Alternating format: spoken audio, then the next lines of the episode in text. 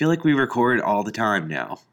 Yeah, I got a lot of recording going on very soon. Lots of it. Both projects with Take Three and then projects elsewhere. Lots of stuff. Oh, when is that? When are you recording for that secret thing? We did come up with a date. I don't. I think like the very beginning of June, Oh, cool. and I don't think it's a secret, but everyone will find out eventually. We just talked about this today. Give me one second. The sixth. that's when we're doing it. I did mark it on my calendar. It's on my calendar. I have reminders. I think that's why I forgot it because I was like, oh, I you know I put my reminders. Everything's good. I can like free up my headspace for some of this crazy other stuff that's happening in my life. So So that's good. I'm excited to hear that whenever that happens. I can't wait. I'm excited. That word's off limits, but I am. Okay, do you want to tell them what we're doing? Yes, we've done a couple episodes.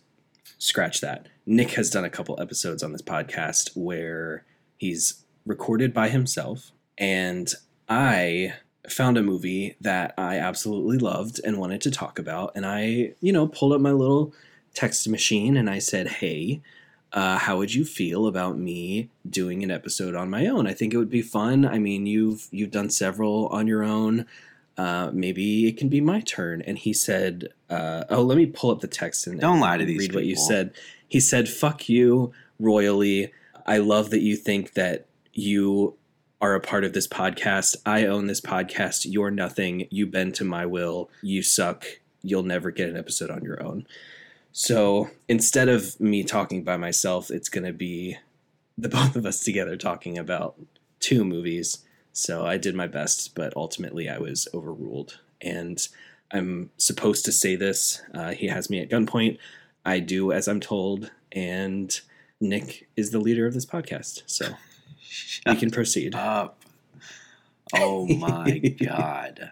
He was like, wait, no, I've seen this movie too. I want to talk about it. You said, Can this be my one off episode? And I was like, LOL, do you not want me there? I've seen this movie three times and I love it. And he's like, You could. I guess, like, I could absolutely write a short essay about this, like you did for Just Mercy. And I said, It's up to you. If you want to be alone, I'll sit out, but I'll also gladly join you as well. That's not how I remember it. That's so. exactly what happened. I guess there's two sides to every story.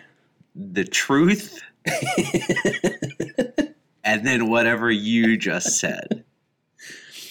so I will be talking about the film uh, Palm Springs. I have a lot of thoughts. I truly Uh, told you several times after that too that you should do this episode by yourself. No, I know, I know, but now we kind of came to the conclusion that there is a movie that you would like to discuss as well. I think this movie comes from a franchise that means quite a bit to you. I think it's very important to you. And I figured we could just do another quick take episode. Is that love- so bad? I love that you think that you get to call the shots in my podcast. Yeah, see, like I said, two sides. See, it's circular. Okay. you also told me that I had to go first. yeah, you do, because I got a lot to say. Okay, so I'm talking about Spiral. And for those of you who do not know, Spiral from the Book of Saw is the ninth entry into the Saw franchise, a franchise that I have come to have actually extremely mixed feelings about. The first six movies are ones that I could watch over and over and over again for the rest of my life.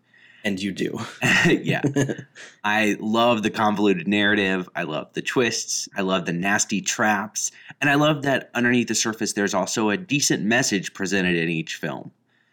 And then we get to the seventh and eighth entries. And they are so bad that it took away all hope of returning to the magic for me. But this isn't a review about all of those films, although someday I would love to do that for sure. he just laughed at me. He's like, I'm never going to let him do that. That's that is not true. I have never once shot down your idea about doing a quick take on the Bullshit. franchise. That is not true. This is about me giving my thoughts on Spiral, and to be honest, I am of two minds. And this is short, so don't worry. I guess I should start out with the things that I enjoyed about Spiral.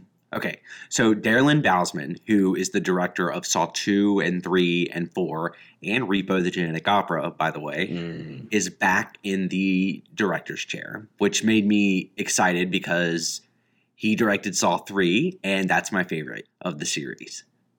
You could definitely tell that he infused some of the same style of the original movies, and I, I love that. It made me, you know, feel at home. It's beautifully shot, and he makes grungy, horrifying death traps taking place during a heat wave look stunning. Uh, which brings me to the death traps. There are about five or six in this film, and they are all gruesome and disturbing and awesome. I love every single one of them and would actually put one of them in my top five. That's the one that I was telling you about. Yeah, yeah. That, like, the way to get out of the trap is like so absolutely awful. I cannot, uh, I mean, it's like, just kill me. I mean, I don't know. Yeah. So, okay, transitioning over to the actors, I was really excited to see what Samuel L. Jackson and Chris Rock brought to the production. And honestly, if this film did not have them, they would be in trouble. They add a lot to the film That's good. in ways I, I can't really explain without spoiling. But if for no other reason than that I'm rooting for them maybe a bit harder because they're actually actors that I know and love in real life. The other actors all do a really good job too, but most of them are reduced to those typical cop movie tropes. Yeah. And that's going to lead us to the things that I really don't care for. Okay. So, for those of you who haven't seen the franchise, just know that it sort of makes sense that the whole jigsaw setup might have changed over the years. you know what I mean? Yes. And those changes that were made to Jigsaw's MO actually make sense. But as a fan of the series, I missed the staples of the franchise that were left out. And again, I can't say exactly what they were, but I think most people who are really, really, really into the first six might feel the same way. I, I don't know any other way to say it than than that. Also, just like I said about the actors, the script feels pretty procedural, like almost as if a Saw plot was quickly added to an existing script, which has actually happened on this series before, I, but in my opinion, with much less rough edges. The film was marketed to us as an attempt at taking the franchise in a different direction, revitalizing it, rebooting it with A list talent. Well, that was exciting, especially after two awful sequels leading up to this.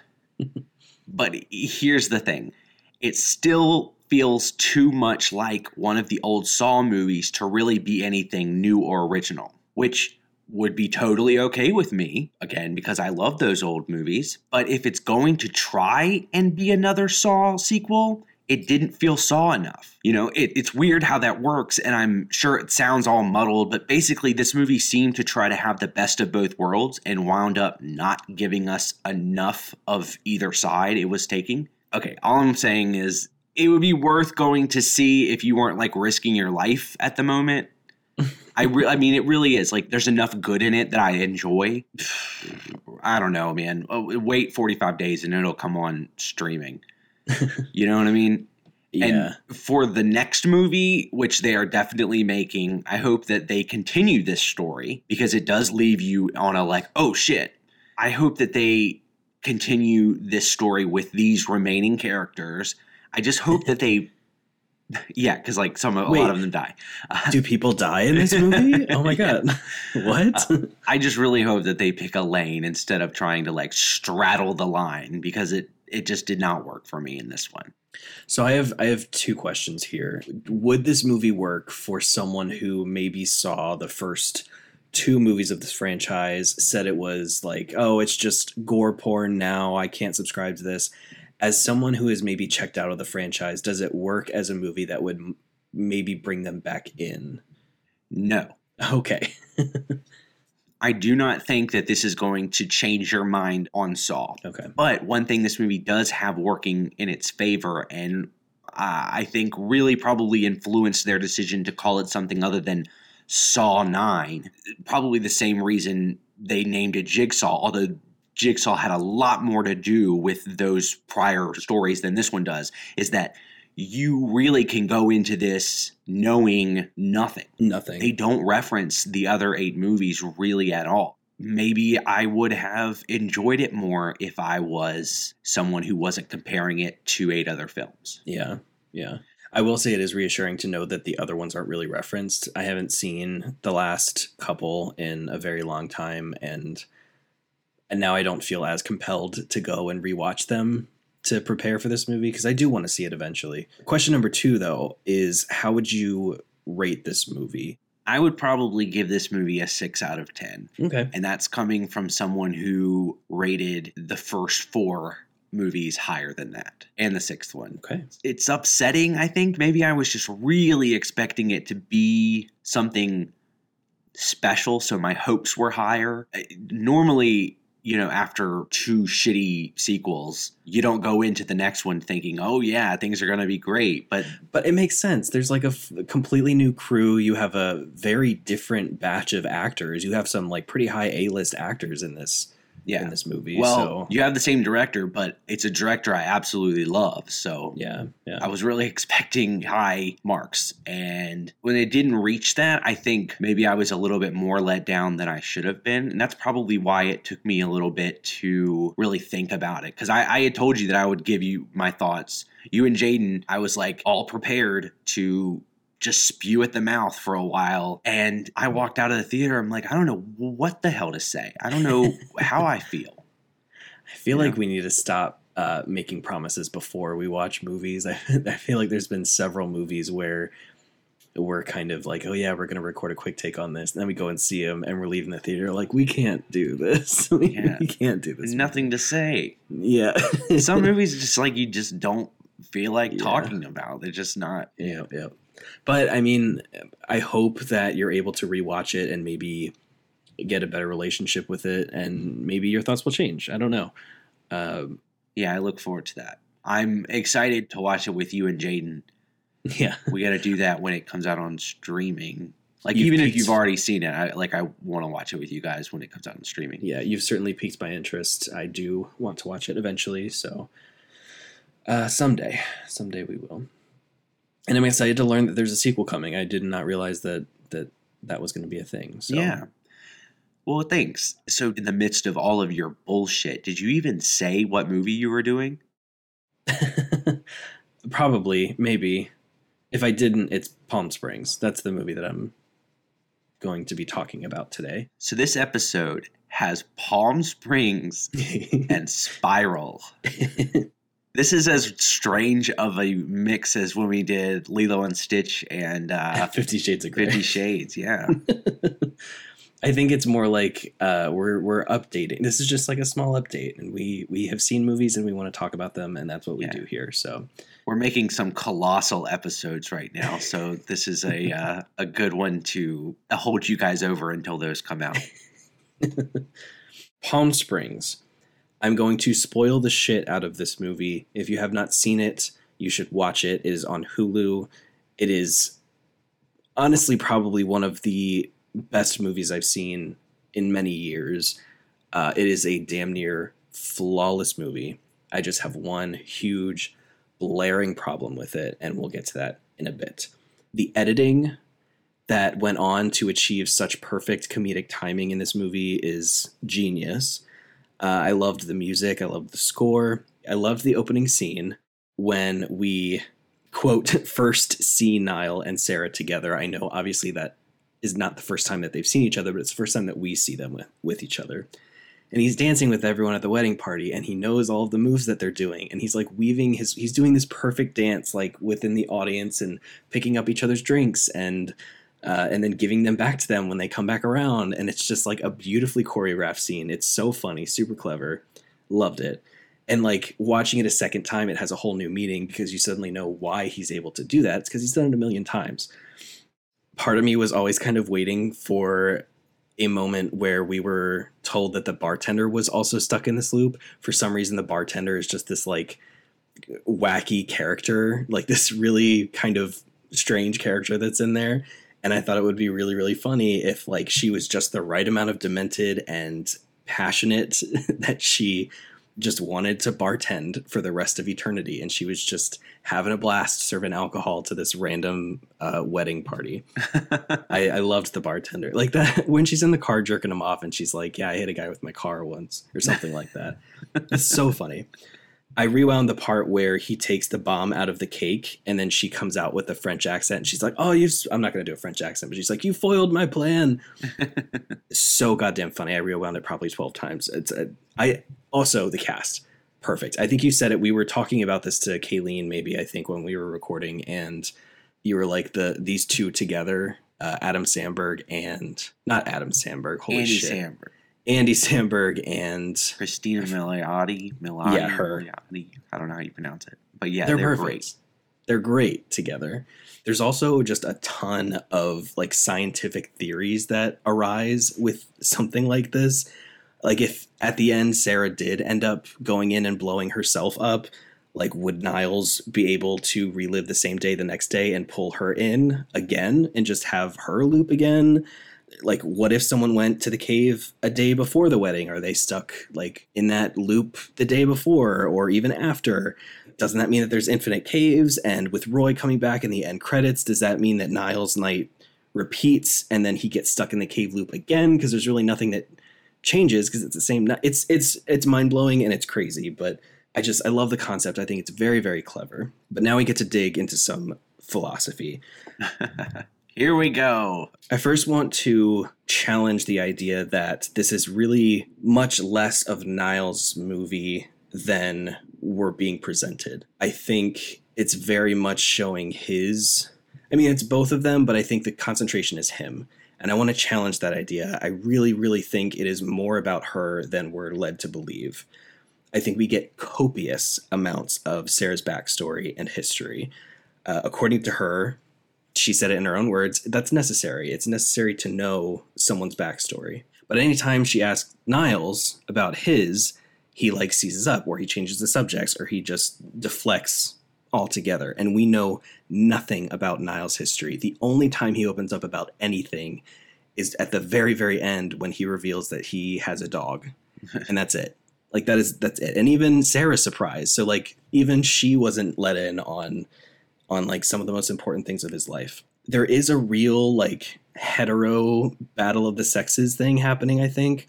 Niles chooses to spend an eternity getting good at darts and drinking and having sex and just uh, like he says accepts his suffering of existence.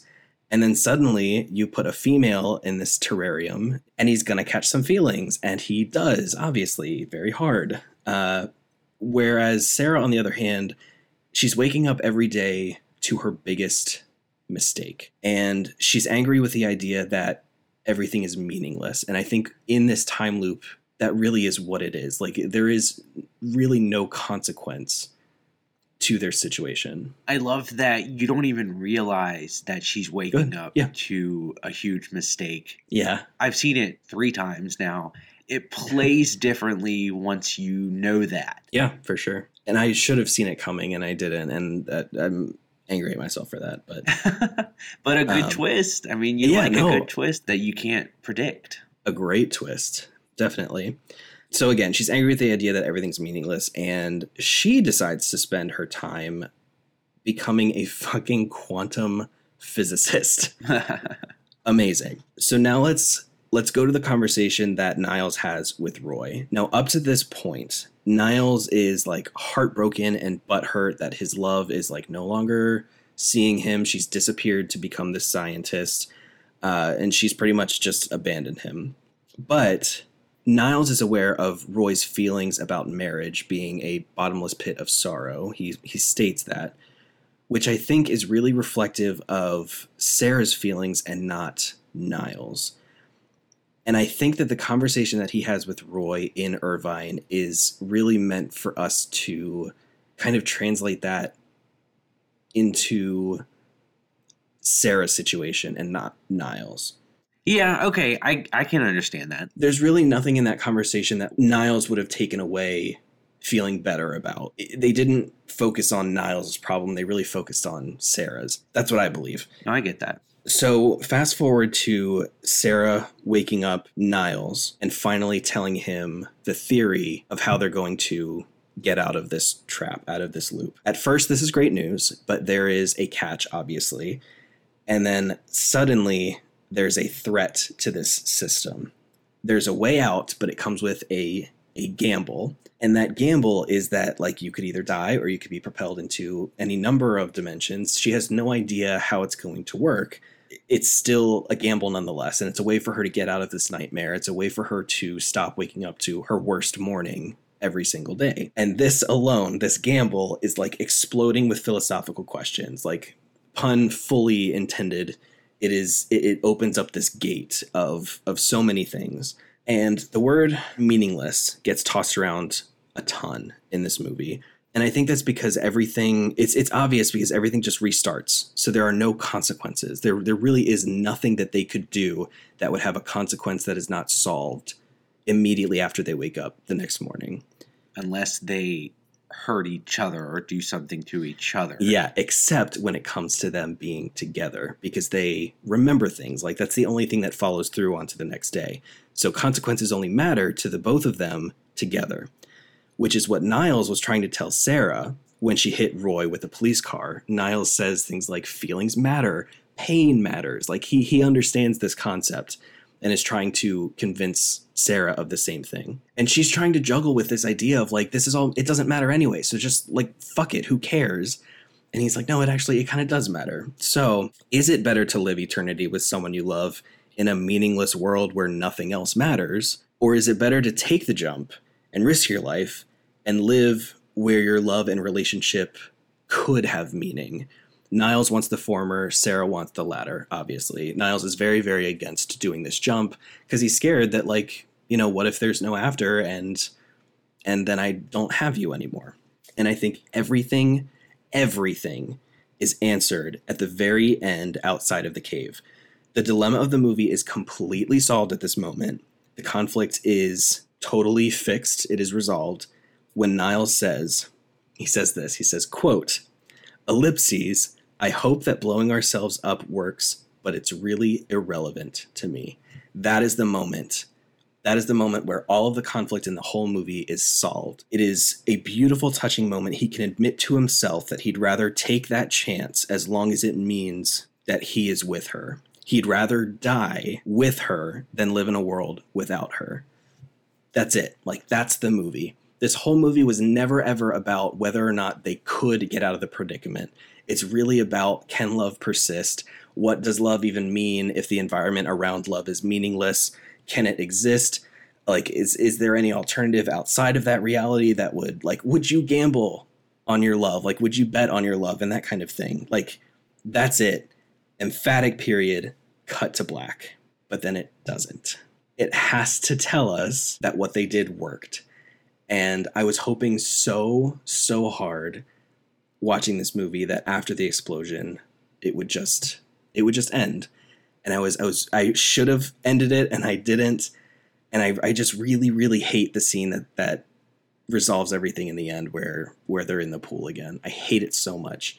It crumbled that whole like beautiful moment for me having seeing them like in the pool together. Everything up to that point. I think this is like a perfect movie. And any other time I watch it, I'm just going to stop it at the very end. Okay, so like when a horror movie ends and the killer dies, there's normally that tag on scene where you see things going back to normal for the person. It's a way that we're able to see that what they did mattered. Right. Now, in this movie, they solved the problems because again it was a relationship issue rather than them just being stuck in a time loop and kudos on you for seeing something like that because most viewers probably won't see that and that's why they need that tag on scene at the end they want that reassurance that what just happened mattered maybe the movie went on a little bit too long it still answered all the same questions that you wanted answered. Is it that big of a problem that you get to see that it worked, that their gamble paid off? It basically makes this movie solely about like can they get out? Can they beat this loop that they're in? And I I think with how scientifically beautiful this is and how philosophically beautiful this is, it kind of tarnishes the whole movie. because you were able to pick up on a lot of the philosophical meanings of this film and the themes that it was exploring. You were hoping for one ending, but for people who didn't pick up on those things and did not see what you saw, they needed the happy ending. And if you'd have gotten your way, they wouldn't have gotten their happy ending. But because they got their happy ending, you can still shut the movie off. So I'm still voting that it stays the way it is. I do not claim to be a philosopher. I do not claim to be a scientist. I think Wait, I- really? obviously, yeah, har har. I, I'm not any master storyteller or movie maker. This is purely uh, just personal thoughts. I just think that this particular movie would have been a lot stronger if it had just omitted the last couple minutes of the movie. I don't think that anybody, I mean, I'm certainly not. I don't think anybody would think that you are saying any of those things, but you are looking at this movie in a way that most people aren't. And I think what they needed to do, because they were trying, because this is show business, they needed to be able to play to a wide audience and give their audience an ending that is maybe not concrete is the word, but uh, just some resolution. Whereas your story at face value offers no resolution. I understand that everything is resolved, and I I totally get that. Like that makes complete sense. But for most people, the resolution comes when you find out that they actually made it. I do understand that. And I think the reason I- feel like this is brought up often. This is a very big problem that I have with Hollywood. This this idea that that movies are a business and I really really hate that and I hate that movies aren't taking risks and I think this is just me projecting the idea that I wish we didn't have to appease. I don't want to say the lowest common denominator, but like I, I, I wish money wasn't a factor. I wish that like they didn't make decisions based on. I don't even know if the writer of this movie had any of these philosophical ideas in mind when writing it. That's completely valid and completely. If that's fine. If if that's not what the case was. I just think from like an artistic perspective and from a movie making perspective, it, I just think it would have been a lot stronger. That's all. I'm advocating for a mix of both because then you get a movie that has these deep themes and motifs and all of this meat to chew on. And then you also get a movie that gets seen by an even larger audience because of the platform it's on. You've got to advocate for it staying the way it is, even though I totally see your point. Obviously, I can't change it. I can't do anything Yeah. about it. I do, however, have the luxury of turning it off Yeah, the next time I watch it. I exactly. could just end the movie when I want to, which I will. I feel so strongly about it because movies like this are rare, I think. Feeling so strongly about a movie like this is rare for me. And it meant a lot. And there were a lot of really strong plot points and relationships and questions and uh, the way it challenged the way I thought. Like I've I learned a lot from this movie, and I really it's hard finding a movie without flaws. like I, I truly do believe that up until that last point, it is a flawless movie. Like I can't find anything wrong with it. Yeah, everybody, this is a man whose favorite movie is Annihilation. So if you're looking for endings that don't uh, give you much resolution, I don't know. I there is something in that. There's something I forget who. It might have been the girls who were bringing this up, but someone was talking about like the the briefcase in Pulp Fiction or the secret to the like the Krabby Patty formula. Like if those things were revealed, then I just I don't like being spoon fed things. I don't like like I I do think there's merit in things being open to interpretation and I just with a movie as good as this one, it just made me sad that that that happened. I understand. I totally do. This is also not me saying that you shouldn't go see this movie. I think everyone should watch this movie. It is so fucking funny. It's hysterical.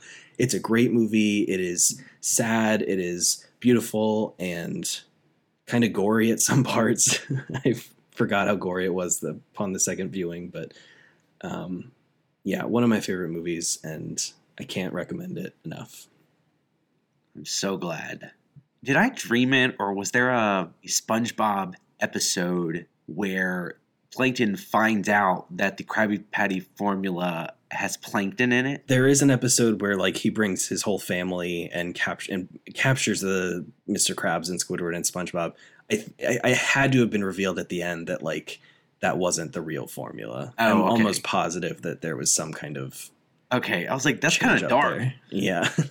do you- I do have a question. Did you have any thoughts the first time that you watched this about the ending, or did you did you just accept it? Like, I was happy. and that's okay. That's completely valid. I definitely could tell that this movie was more about their relationship, but like I didn't see it as a bad thing that we got to see them sort of be happy outside of the time loop. Yeah. Well, that was fun, everybody. I hate myself. Why do you hate yourself? I always feel so silly. I don't know because like when I'm writing notes for this kind of stuff, I'm I was like I was watching the movie and I was writing on my phone. I was like, God, this is this is the, one of the best movies I've ever seen. I'm writing all this great shit, and then I read it on this podcast. I'm like, you're a fucking idiot. This is stupid. No, it's not. guys. this is bullshit, and no one cares. he's really excited about this. Everybody, let's give claps for Jordan. Don't do that. Don't pity me. I'm not pitying you. I'm proud of you. I'm proud of you. Thank you. Way to go. Stay tuned for next week. There's better things coming. I promise. or someday. let's not let's not commit. yeah, this episode is definitely going to be called "Claps for Jordan." Don't do that. Don't. You're the one that makes the the episode title graphic, so you can name it whatever Yeah. the fuck you want. You can name it "Fuck You, Nick," Good. Maybe I will. We'd probably get shut down or something or reported. Maybe. or report my foot up your ass. Stay away from red glowing caves, everybody.